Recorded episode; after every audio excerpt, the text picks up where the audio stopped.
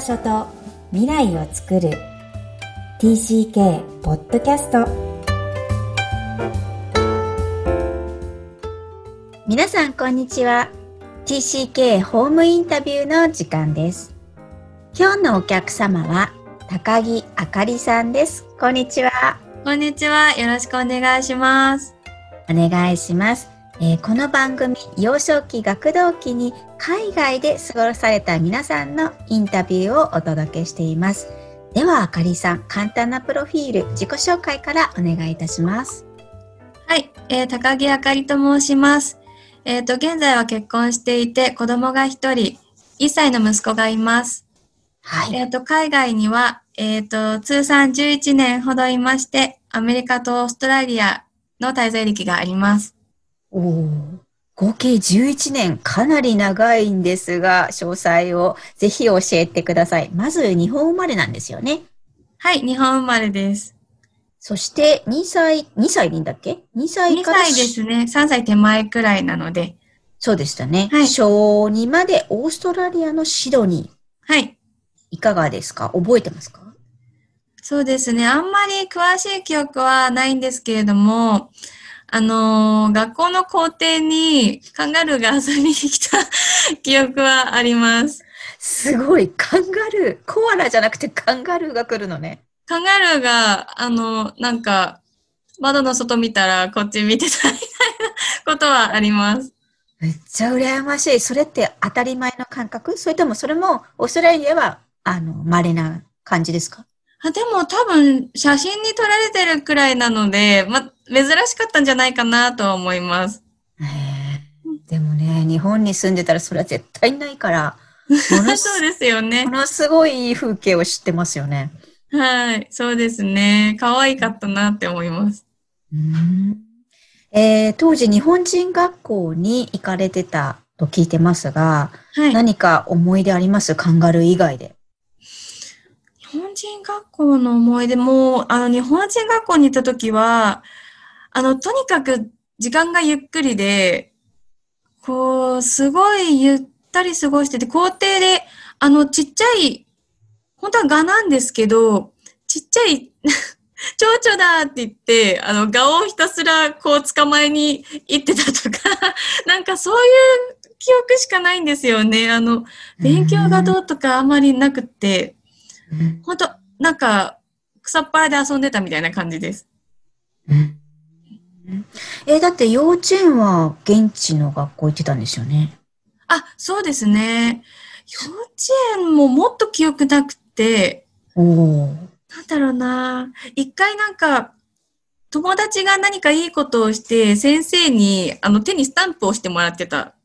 ですけど、それが羨ましくって、あの、無断で先生のデスクまで行って、自分の手にスタンプを押そうとして止められたとか、なんかそういう記憶しかなくて、あんまりこう、通っていた場所で何をしたみたいなのが、記憶にはないです。ビデオには残ってるんですけど、泳ぎとか。そっか。にさいだから、こう、自分の中ではずっと移動してる感覚はないもんね。もうその記憶がそこにあるわけだから。うん、そうですね。なるほど。流れの中にいるわけだ。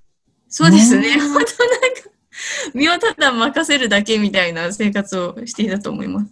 えー、素敵です。ある意味だから、すごくこうフィットしてるわけでしょ？自然な感覚で、ストレスもあったかもしれないけど、ないぐらいの記憶だから、すごく穏やかに過ごされてるんだなっていう印象を受けます。そうですね。オーストラリアの時は本当、健やか ひゃくにじゅっパーセント って感じでした。本当に、うん、その数値がすごいひゃくにじゅうから日本に帰る小さん、はい、帰ってきていかがでした？そうですね、やっぱ小ご小ろくくらいになってくると女の子が強くなってくるというか、うん、結構グループができたりで派閥ができて揉めたりとかそういうのに揉まれたりしたので、まあ、健やか度はだいぶ ろくじゅっパーセント くらいになったかもしれないです。ええー、面白い。これ、小さんの時に帰ってきた瞬間の時のあんまり記憶がないのね。今、いきなり小ろくになるから。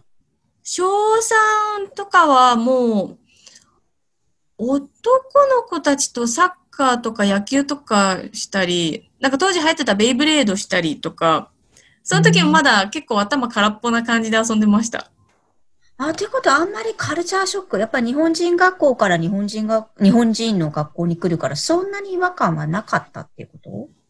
そうですね、カルチャーショックなかったかな。あ、ただ、うーん、一人ちょっと、女の子にちょっとあのちょっかい出された記憶とかはあります。今思うと、こうなんか、いじめまでいかないんですけど、今思うとちょっとなんかそういう、狭いコミュニティのこうちょっとめんどくさい感じのの始まりみたいなのはあったのかなっていう気はします。うーん、結構こうおおらかなんですね、あかりさん自身が。あんまり小さなことにはこだわらないタイプ？もともと。そうですね。おおらか、いや、あの、なんだ、おおらか、おおらかだったの方がいいかもしれないです。結構。なんだ、年を重ねるにつれておおらかさは下がっていった気はします。ごめん、笑っちゃって。オーストラリアがじゃあもう ひゃくにじゅっパーセント のおおらかから始まってるってことですね。そうですね、はい。わかりました。じゃあちょっとソフトランディングしながらもしょうろくからあれあれと雲よけが怪しくなったしょうろくからなんですけど、えー、女の子が大変になってきた。うん、そうですね。うん。その後どうなるんですか？その後、中学に入学して、ちょっと挽回します。うん。なんだろう、多分自分がちょっと適応し始めたんですよね。うん、だからそれで、あの、いち学期はめちゃくちゃ楽しい感じで終えます。友達もいっぱいできて、うん、球技大会とかあって、うん、もう青春してますみたいな感じで、夏休みに突入しました。それが、急遽。移動が来るわけですね。そうですね。もう夏休み入る前に決まってたんですよね。球技大会の前とかにもう行くと、行くこと決まってたので、うんうん、もう全ての行事が、ああ、これで最後みたいな感じの参加になりました。うーん。その何、え、転勤はお父さんお母さんから聞かされたんですか？そうですね。もうどう聞かされたかとかも覚えてないんですけど。なるほど。そうなんだ。うん。その時じゃあ自分は行くっていうのは嫌とか、いいとか、そんな記憶ありますか？あ、嫌でしたよ。嫌だったから、嫌だとは言いました。はい。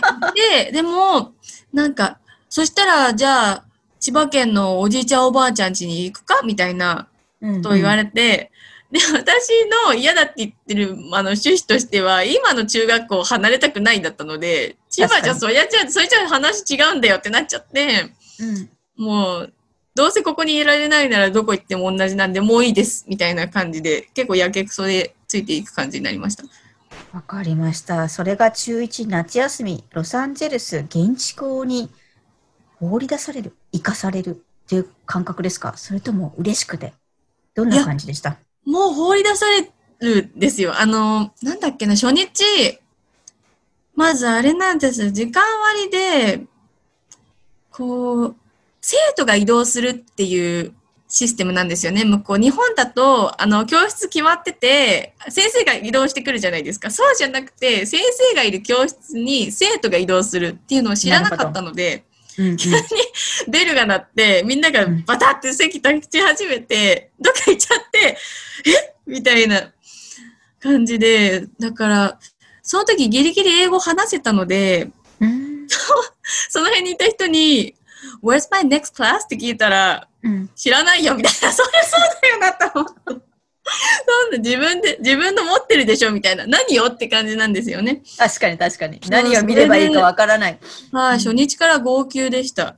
あ、本当。で、また面白いのが、両親がその辺で見守ってたらしいんですよ。だから出てきました、両親。物陰から出てきていちじかんめ終わってから。えー、それは覚えてるんですね。はい、はい、すごい面白かったです。今思うと。今思うとね。はい、その時は怒ってるんだよね。だって。その時はもうわけわかんなくて泣いてるだけだったんで、とにかく両親出てきた時は安心しました。えー、一応ね、お母さんも心配だったんですね。うん。それが慣れてくるっていうのはどれぐらい経つと慣れるもんですか？えー、慣れ、な、慣れなかったんじゃないですかね。少なくとも、うん、中学、それ、あの、中学校最後のいちねんを、アメリカで過ごして、そこから高校よねんかんアメリカなんですけど、中学のうちは多分慣れてないです。うん、うん、よく学校行けましたね。あ、だから結構たまに仮病とか使ったりしてテストある日とかもう、もう嫌になっちゃって、仮病使ったら保健室連れてかれるんですけど、普通に仮病バレてました。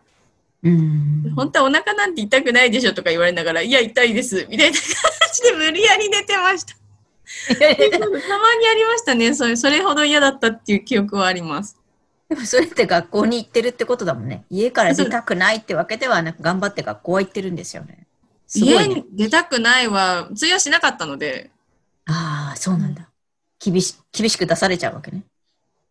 そうですね、なんかすごいあの怒られるとかじゃないんですけど、なんかなな多分何かしらで毎日誘導されて、はーって言って出てくる流れができてたんだと思います。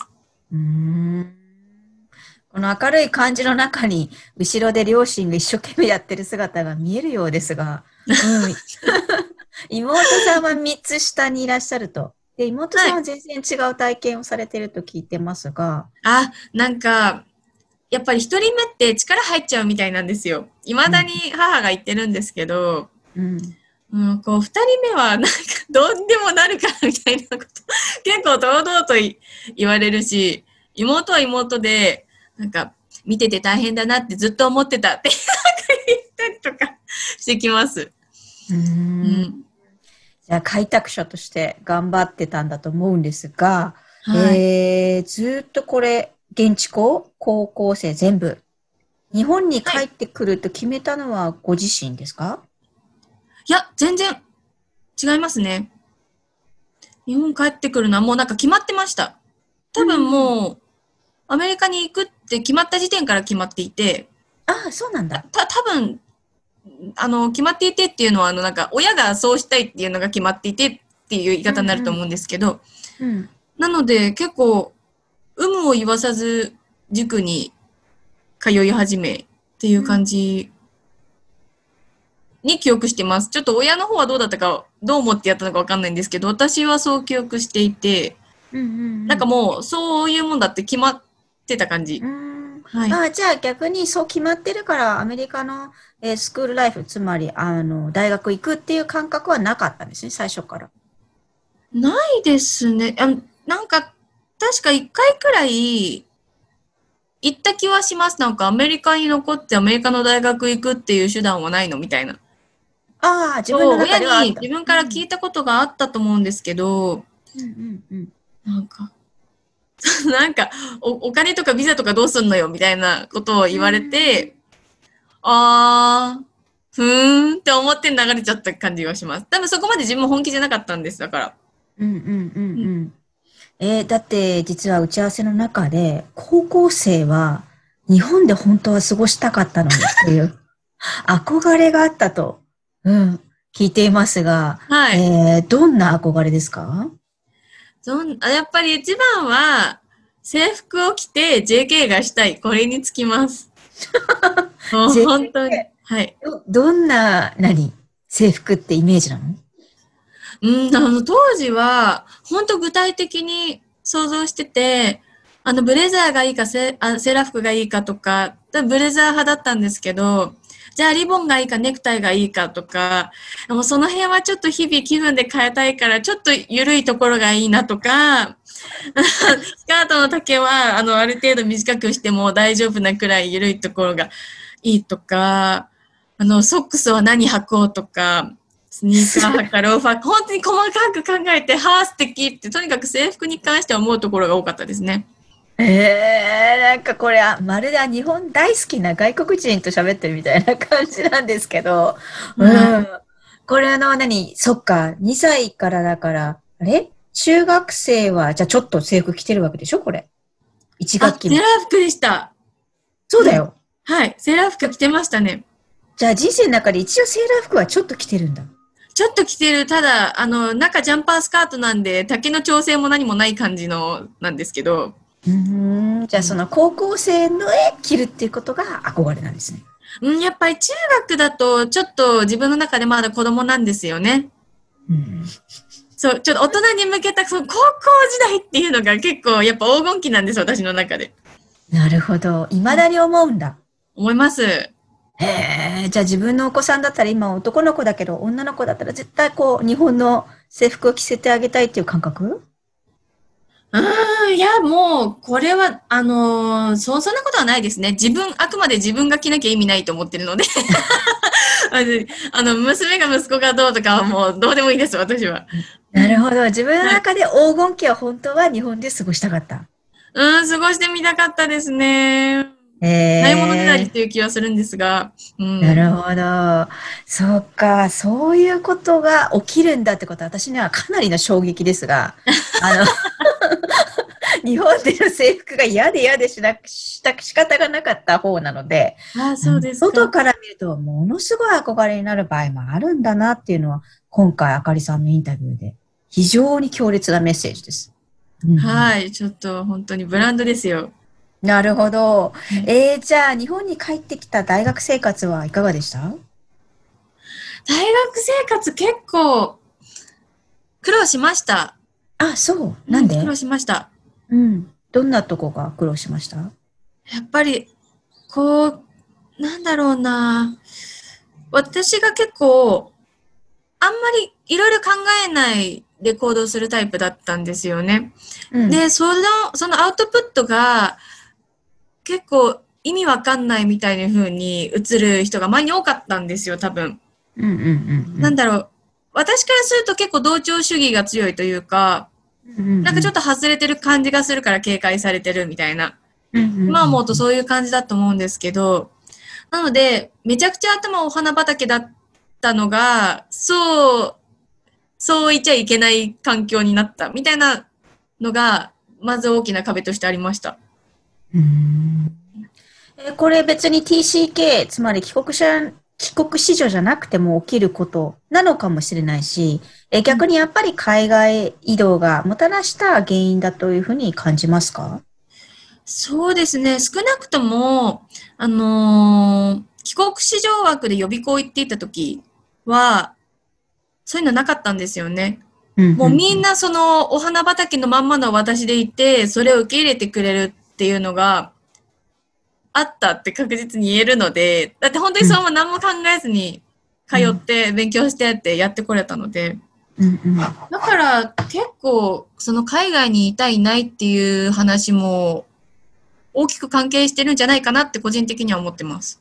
うんうんうん、ありがとうございます。すごくそれが私の関心事項であり、うん、やっぱりその、そのままのこうダイバーシティって言われているけども、はい、違いが当たり前っていうこの肌感覚で当たり前な感覚と、はい、もちろんどの国にも差別はあるんだけども、はい、でもなんとなく違うっていうのは私自身も肌感覚で小さい頃から感じてるので、多分いろんな方に、はい、えー、その感覚を知りたくてこの番組もやってるんですが、はい、今他にまだ影響があるなぁと感じていることがあれば教えてください。えっと、もう一個話したいのが、あの、とにかく就職活動が大変だったっていう記憶があります。うん。どんな風に大変でした？うんと、まず、あの、みんな同じ髪型でみんなスーツっていうのが、多分、他の帰国子女の子たちと話してても、わかるって言ってたので、同じこと思ってると思うんですけど、やっぱ違和感がすごくて、うんうん、もうとにかく来たくないなーってずっと思いながらやってました。あとすごく、あのー、なんだろうな、不思議だったのが、あのー、帰国子女の人って帰国子女の枠使うと結構いい大学行ったりすると思うんですけど、うん、いい大学行くと、なんか、大企業に入らないといけないみたいな風潮が生まれる気がしていて、いい学歴を持っているから、うん、あの大企業に。少なくとも私の大学はもうなんか、ほぼほぼ大企業を目指して就活する人たちが多くて、でもそれがちょっと、なんだろうな、大企業行くと、やっぱ面接とか受けると、あの、あなたがやりたいと思っていることができない部署に配属される可能性があるけど、それでもうちに入社したいと思うとか聞かれるんですよ。なんか、それが、あの、意味がわからなくって、それ聞いちゃうみたいな、何のために就職活動してるんだろうっていう気持ちがずっとあって、だから新卒の時は特に本当うまくいかなかったです。えー、ごめんなさい、笑っちゃったんだけど、それ私の頃の就職活動と全く変わらないんだなと思って。はい。あ、本当ですか。そう、にじゅうねんぐらいの開きがあるんですけど、まだ、あのーはい、ね、特に多分女性に対してその質問って昔から多いんですよね。あの、そこの場所、うん、あのやりたいことができない場合、もう大丈夫ですね、みたいな。うんうんで、結局は、あの、それに違和感を感じて、大企業は選ばなかったんですか？選ばなかったです。あ、ただ、なんだろうな、やっぱり、あの、若かったので、あの、プライドとかいろんなものが邪魔をして、一応大企業は何個か受けました。うんうん、でもやっぱりそう、なんだろう、自分が疑問に思っちゃってるのでバレちゃって、うん、面接でブレブレだったので落とされまくって、結局、そんな有名な大企業とかじゃないベンチャーの企業に入りはしたんですけど、はい。なんかもう、なんとか、とりあえず内定をゲットしたいみたいな気持ちでやったので、入社してもやっぱうまくいかなかったです。うーんえー、じゃあこの就職活動っていうのは大きくやっぱ海外の生活の影響があるというふうに感じてらっしゃるんですね。うん、感じてます。私の周りのあの局子女の同期の子たちも、うん、結構早期に転職してる子多いです。うーん転職が決していけないことではないんですけど、やっぱり苦労するっていうことですか？うーん、なんかそうですね。なんか帰国子女としての葛藤を抱えながら就職活動をしていた子たちはやっぱ多かった気がします。うんうんうんうん。え、じゃあその葛藤がまだ未消化のまま、そういうそのじゅう、にじゅうにかにじゅうさんの頃に、えー、自分の人生をまあある意味方向づける就職活動っていうのは結構辛いというか乗り越えなきゃいけない壁っていう理解で合ってます？うん、個人的にはそうですね。ちょっと、うん、いろいろ流されて、いろんなことを見失っちゃうともうブレブレになっちゃう感じはします。じゃあ思い切った質問ですが、もう一回やるとしたら、なんか違う就職活動になりそうですか？あ、今やるんだったら、そうですね。全然違うと思います。もうとりあえず、プライドとか、うんぬんの前に大企業は絶対見ないですね。絶対見ないし。はい。うん、なんかもう、修復勤務の会社も絶対だし、もうちょっと多分、詰めたらいろいろ出てくると思います。ただ全然違う形にはなると思います。わかりました。えー、そのお言葉だけでいろんな葛藤があったんだなっていうのはわかるんですが、えー、やっぱりこうね、選択と決断、選択と決断っていうのが、えー、どんな人も、帰国子女も含めてですが、みんなの人生に関わってくるんですが、今、海外にいる ティーシーケー、帰国子女のためにエール、もしくはアドバイスがあればお願いします。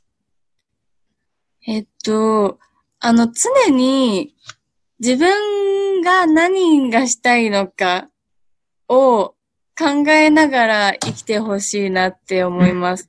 私がそうじゃなくて、あの、とにかく親が受験勉強していい大学入れば大丈夫だからっていうのを結構鵜呑みにして、生活してきたりとか、はい、さっき話した転職活動も結構周りの目を気にしちゃってたりとか、うん、そういうのが多くて、そういうことじゃなくて、自分が帰国子女かどうかっていうのをもう考えなくていいから、とにかく全部取っ払った自分が何がやりたくて、どう生きたいのかっていうのを、あの、本当に毎日常に、あの、頭のどこかに置いて生活してほしいなって強く思います。すごいね、えー。実はそれ、私もずしってきました。未だに考えてますね。私は周り、本当に私のやりたいことなのかっていうのは、もうつきまとうなとは思います。ありがとうございます。では、はい、あかりさんにも最後の質問をさせてください。Where is your home?、はい、うん、考えたんですけど、自分かなと思います。うん自分、どういう意味で、うん、帰るところはいつも、自分でないと多分動き出しもできないので、うん、ちょっと場所って言ったらあれかなって思ったんですけど、考えたら、うん、そこに行き着きました。素晴らしい。本当その、そうですよね。